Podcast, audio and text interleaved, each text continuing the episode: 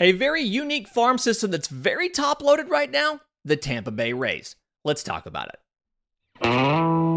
You are Locked On MLB Prospects, part of the Locked On Podcast Network. Your team every day.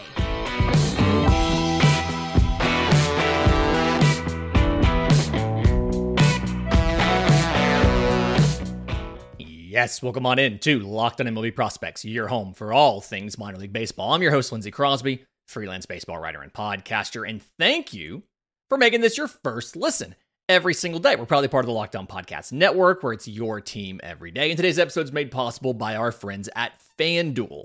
Make every moment more. Right now, new customers can bet $5 and get 200 in bonus bets, guaranteed. Visit fanduel.com slash locked on to get started today.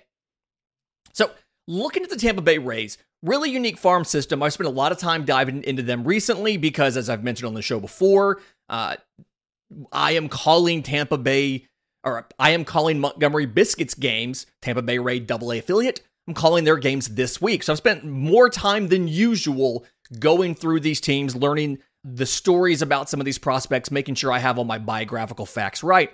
And when you're looking at their prospects, obviously, very heavy on position players and specifically the infield. And I don't think there's really anywhere you can start if you're looking at the best prospects in the system other than Junior Caminero. So 2019 IFA by Cleveland and traded to Tampa Bay, one of those trades they make seemingly every year after the season where they have more guys to go on the 40 man roster than they can legitimately protect. And so what they'll do is they'll flip some of those guys, the ones that they don't necessarily think are going to make it. They'll flip some of those guys for future prospects, as in an IFA, a, an 18 year old, somebody who's got a couple years before they have to go on the 40 man roster. And typically, the guy they trade away isn't that fantastic. The guy that was traded to Cleveland in this deal was DFA'd by Cleveland already, whereas Junior Caminero is now top five, top 10 prospect in all baseball. And so what he's done this year 107 games between high A and double A. 332, 394, 601 slugging percentage, 28 home runs, 51 extra base hits, 40 walks through 94 strikeouts, and 5 of 10 on stolen bases. Quick thing here these stats are all prior to Tuesday's games. So prior to the series that I'll be doing. These are stats through Monday night. But the thing for Junior Caminero, and having watched some of their games already, just because it's the closest affiliate to me, to where I live, and so I, I get to go to their games more often than anybody else's. But one of the big things for me is uh, he has a really unique and rare ability for such a young player to go opposite field and to, no matter where the ball is, to make solid contact, get the barrel on it, and launch a home run. And we heard Beck talk about this yesterday in the prospect team of the week, but it, it's something hitters are born not made. And Junior Caminero is a natural born hitter. He probably doesn't have the highest hit tool on the team simply because there are guys like Curtis Mead who exist. Curtis Mead's do, uh, higher than that, but it's still a very good hit tool. And then power wise, very much, uh, he has ridiculous power. Like 35 batted balls this year, over 110 miles an hour. Like it's the fifth most batted balls over 110 miles an hour in all of baseball, not just the minors. Like that list in all of baseball, including the majors, is Ronald Acuna Jr., Shohei Ohtani, Vladimir Guerrero, Giancarlo Stanton, Junior Caminero. That is the list. He has more balls hit over 110 miles an hour than eight MLB teams do as a whole. Junior Caminero's power is legitimate, and some of the, the prospect apparatus, I'm thinking about MLB pipeline here, they talk about the best power in the system is Xavier Isaac. And I'm at the point of saying, yes, you have a lot of these guys right at about 60 power. I think Junior Caminero is a little bit higher than that. And some of that is obviously you're looking at raw power versus game power, but he gets his power into games very well. And so now he's not a perfect prospect, mind you. I'd call his hit tool above average. I think it could get to plus, but you can see him get fooled with good breaking stuff and things like that right now. But Junior Caminero to me looks like a future uh, all star caliber third baseman. The arm is plus, the defense is average to maybe a tick above average, but he's going to hit so much that it's not necessarily going to matter that he's only an average defender at third base. Love Junior Caminero, love everything about him. One of the most exciting parts about getting to call these games this week for me uh, when I agreed to do it was getting to see Junior Caminero play third base. So, super thrilled about that. Uh, I've already mentioned him, but Curtis Mead, just going to call him an infielder because we'll get there in a second. But Curtis Mead, international free agent by the Phillies, another guy that they traded for, and has spent time between AAA and the bigs this year. Also lost some time because of a wrist injury. So the number of games he played is not as big as a lot of the other guys in this system. 55 games in AAA in multiple stints because he was called up and sent back down. 299, 390, 498. Very close to a 345 slash line. And if you take out that initial as he's first coming back and isn't like the timing isn't quite right he's not quite 100%, he's 95% or 90% from the injury, he has a 345 slash line. But 299, 390, 498 for Curtis Mead. Six home runs, 28 extra base hits, 31 walks to 40 strikeouts, 4 of 6 on stolen bases.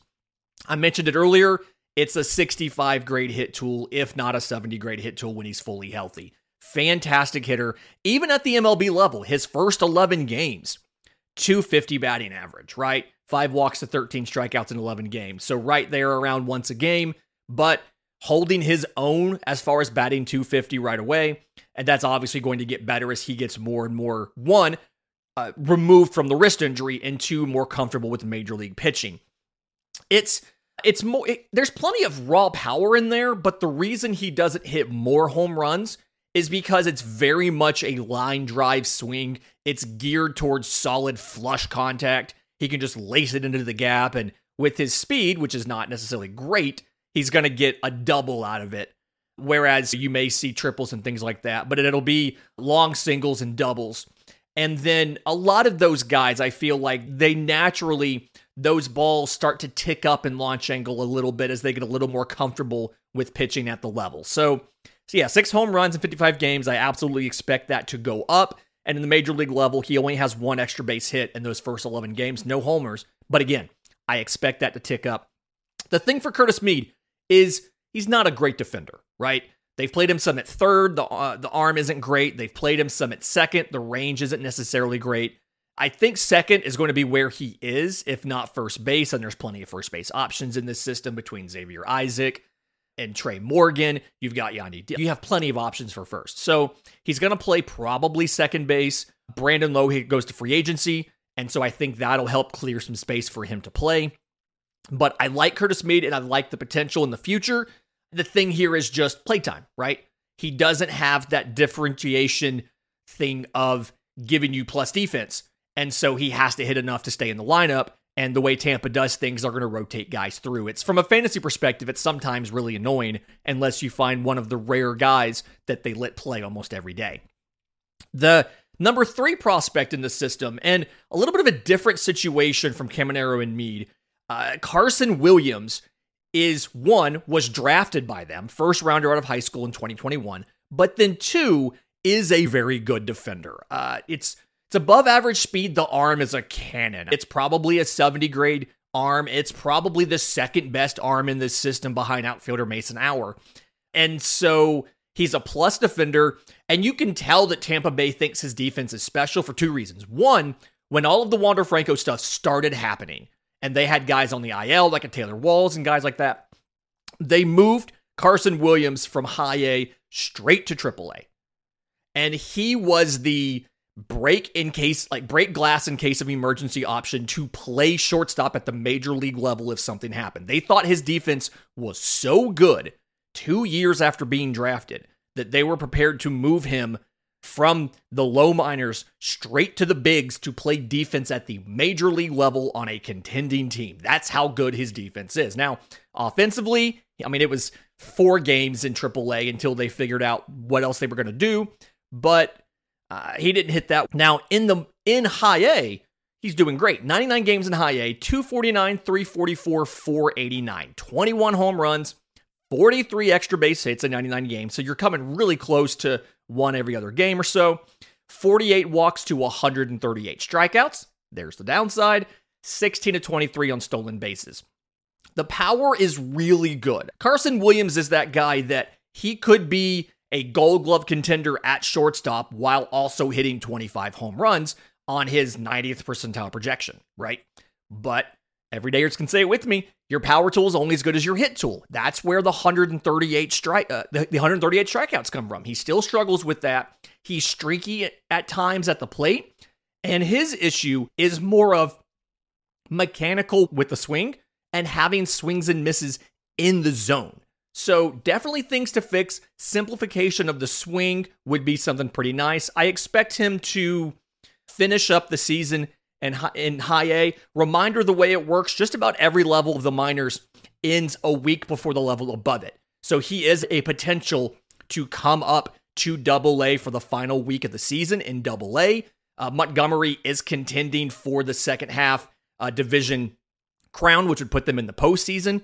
And so he's an option to come up for that final week simply because the defense is so good and they're not getting very good offensive production at short when they don't have Junior Caminero playing. So Carson Williams, love the power. I think the ceiling's a little bit higher on him than a lot of other prospects in this system because he's such a good defender and he has such good power. In just a minute, there's a couple guys that have popped up on the list and have really climbed up the prospect list this year, and we'll get to them next right here on Locked on MLB Prospects. But first, today's episode is brought to you by our friends at LinkedIn Sales Navigator. If you're struggling to close deals and you're using cold outreach, you're wasting the time of both the buyer and the seller at every stage. A lot of sellers are using shallow and outdated data to do that. So you have wrong phone numbers, you have wrong contact names, you have wrong information about the businesses. Your organization can overcome these challenges with technology that transforms comprehensive, high quality buyer data into real time insights and use those deeper insights to empower your sales reps and teams to take on the habits of top performers, which leads to better outcomes. Deeper pipelines, higher win rates, larger deals.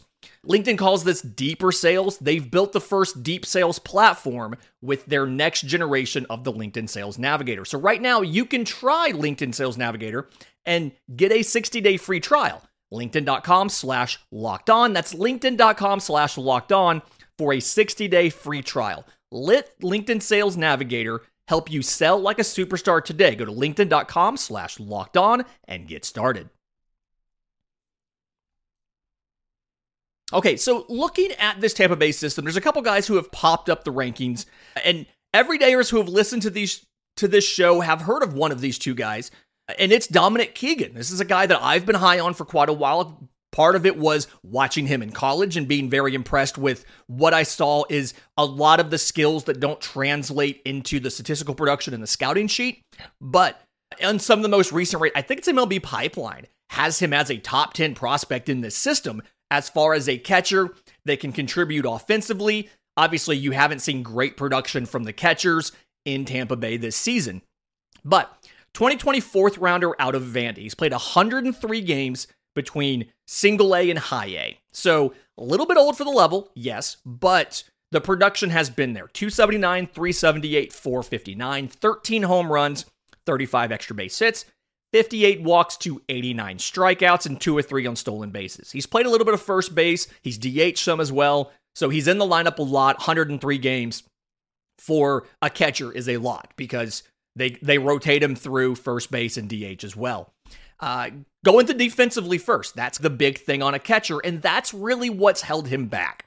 Uh, he has an above average to plus arm, depending on on uh, the exact situation. It feels like uh, really good at game calling, and then a lot of those intangibles, like I mentioned, leading the pitching staff, being a leader on the field in the clubhouse. A lot of that stuff he's done really well. What Tampa's been working on him with has specifically been some of the finer points of catching as far as blocking is concerned, as far as framing is concerned. These are all things that he hasn't been as crisp with. And if he was above average in these things already, he's probably a guy who's in double A versus a guy who's in who's just now in high A. He probably starts off in high A and bumps to double A partway through the year. Now, offensively, it's an above average hit tool. I'm going to give the power a 50 grade. I think that there's a little bit you can get in there, but for the most part, it, it's something where he's going to be a hit over power guy. Uh, he does hit the ball to all fields. I've watched him shoot balls down both lines. Uh, something where he doesn't chase a ton. He's got really good pitch recognition, a good batter's eye. So he doesn't, you're not going to get him. He's, he's not a reliable chase out of the zone kind of guy. You can fool him from time to time. You can fool anybody from time to time, but he's not somebody who's just going to chase over and over again. And then again, just from having observed him in college as well as seeing him a little bit in the minors, uh, a lot of those intangibles are things that, again, don't show up on the stats sheet, but those are definitely things that make him a better teammate and probably a better real life player than a fantasy option. But Dominic Keegan climbing up the prospect rankings again, MLB Pipeline had him, I want to say again, it was somewhere around number 10 in the system, whereas I believe going into the year, he may have been unranked like completely. So Dominic Keegan, one of the risers there. Another riser, not necessarily shooting way up the list, but more so living up to the prospect ranking that he had after the draft last year. First baseman Xavier Isaac, 2022 first rounder. If you watched our live show last year, he's the guy that me and Jeff Ellis were both like, whoa, we didn't see him coming in as a first rounder. And it's something where because he was injured in, in high school, he had some some physical concerns as well as a lack of production and showcases and things like that. But from what I understand, he has lost some weight. He, he's a good amount. I've seen him referred to as slimmed down or as a svelte Xavier Isaac. But 97 games again between A ball and high A. 281, 390, 497, 16 home runs, 39 extra base hits, 60 walks to 86 strikeouts, and 10 for 10 on stolen bases. Don't let stolen bases fool you. He's not a great runner. He is a first base only guy. He doesn't have the athleticism to play a third base, things like that. They've discussed it a little bit. I think he, they may have even run him out there once or twice, but he is a first base only guy. So the bat has to perform. Now, the good thing is, it has.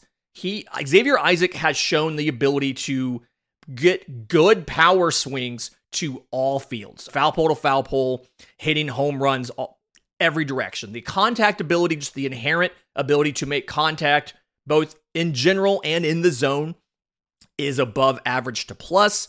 The pitch recognition is pretty good. I've been pretty impressed with that.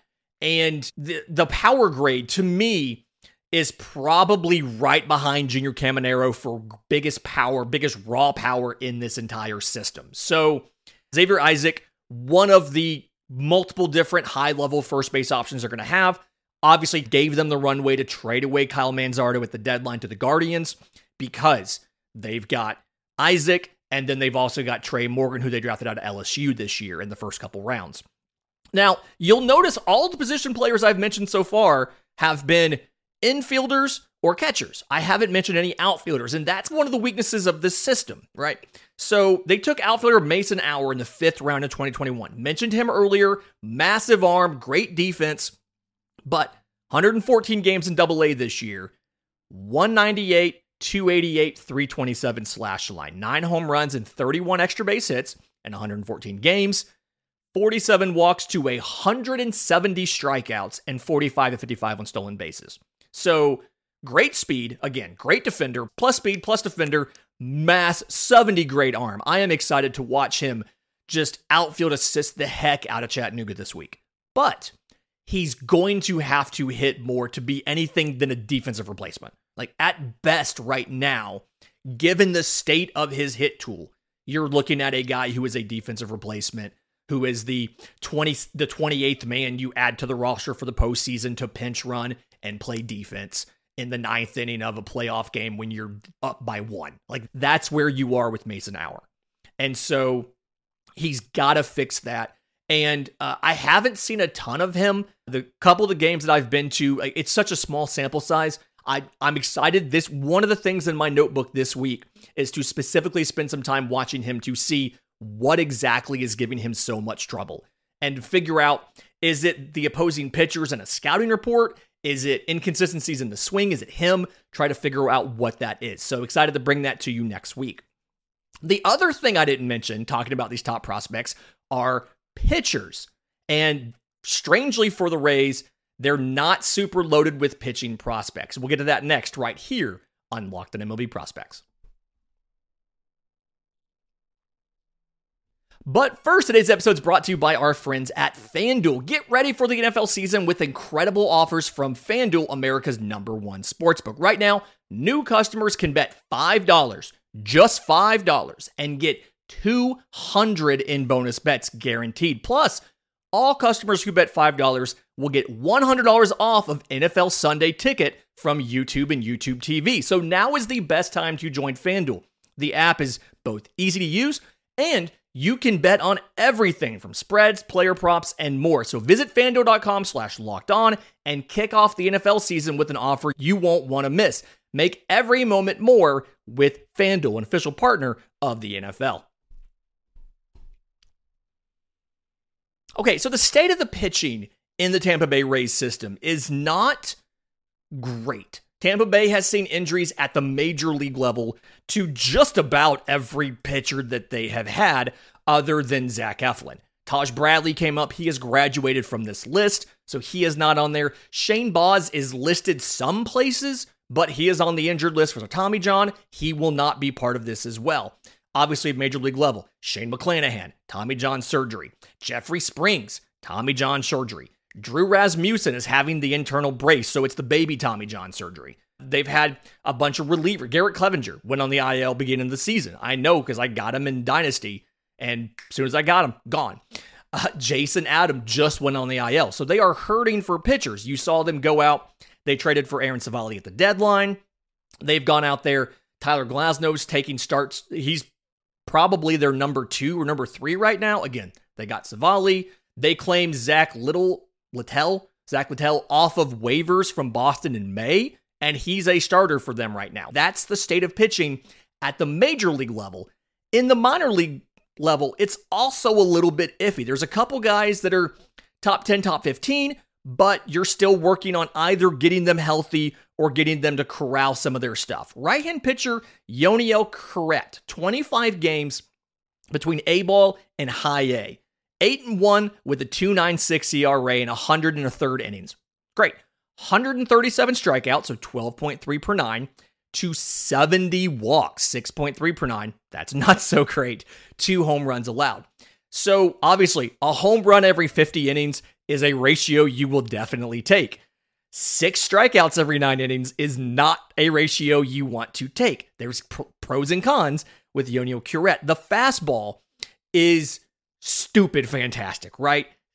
Sits 97, 98. He can touch 100 with it, but the control isn't necessarily there. He has a power slider, 85 to 87 or so. It's probably above average, but the issue is he doesn't really have a third pitch yet.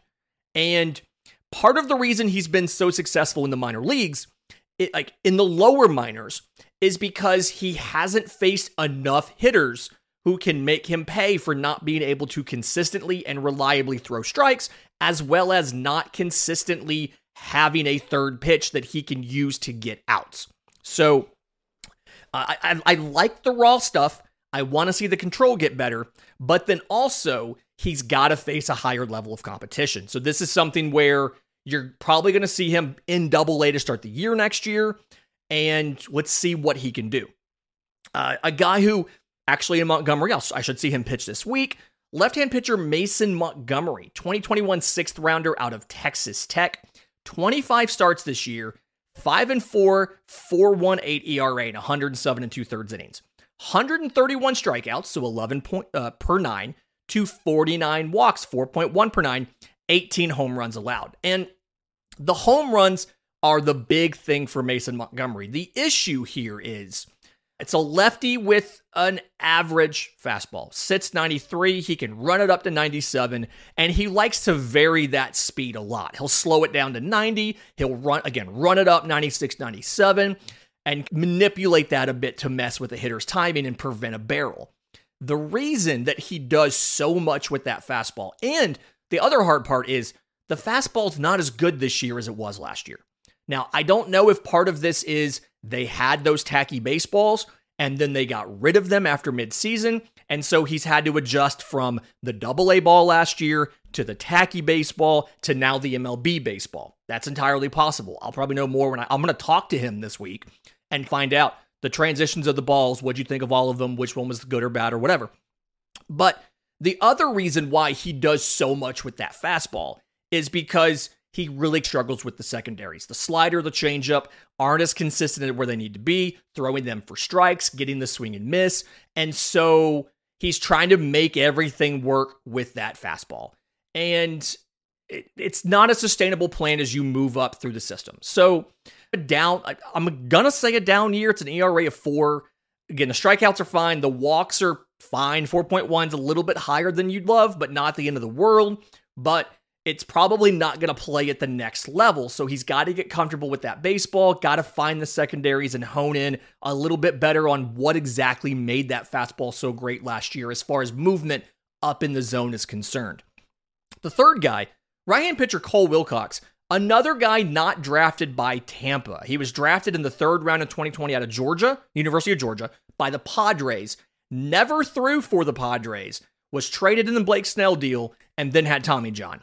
So he's trying to come back now. He's uh, four and eight on the year with a five four six ERA in Double A Montgomery in 23 starts, 95 and two thirds innings, 94 strikeouts, so 8.8 per nine, 242 walks, four walks per nine, 12 home runs allowed. He is a power pitcher. Correction. He's a mold between a power pitcher and a sinker slider guy, right? He throws a power slider, he throws a, pow- a power sinker. The fat the velocity isn't quite there on it this year as it was prior to the Tommy John. So, working on getting the velocity back and the control is really good. It's probably plus control, but the command isn't always there. And so that's where you see the walks be at four walks per nine when he probably should be somewhere closer to three. So, something where, again, like we talked about, uh, Tommy John surgery is not an exact science, and you can get back on the mound in 15 to 18 months, but you're still not the same player for the probably the rest of that entire season until the next year. And so I'm hoping next year, early in the year, Wilcox is probably, depending on how he does in spring training, is probably double A or triple A. You could see him at the major league level by the midpoint of the year or so, but it just feels like he's got a little bit more to do as far as the consistency on the command of both pitches and the velocity on that power sinker. So it's a lot of flaws on these pitchers, right? A lot of guys in this system are have some sort of blemish as far as whether it's command, whether it's coming back from injury, things like that. So I'm not 100% sure what Tampa's going to do. They're a candidate to make some trades of some infielders to go out and get some more help. I mean, if you look at we've been talked forever, like this is one of the two teams that has a million high, high level infielders, the other one being the Baltimore Orioles. They can afford to move somebody to go out and get some pitching. And this may be the offseason you see them do that. Fantastic week this week. A few more shows coming up. In the meantime, if you have questions for Monday's mailbag, I'm on Twitter at Crosby Baseball. Shows on Twitter at Locked On Farm. Tons of ways you can get them to us. Uh, and in the meantime, until then, it's always a great time to pay a minor leaguer.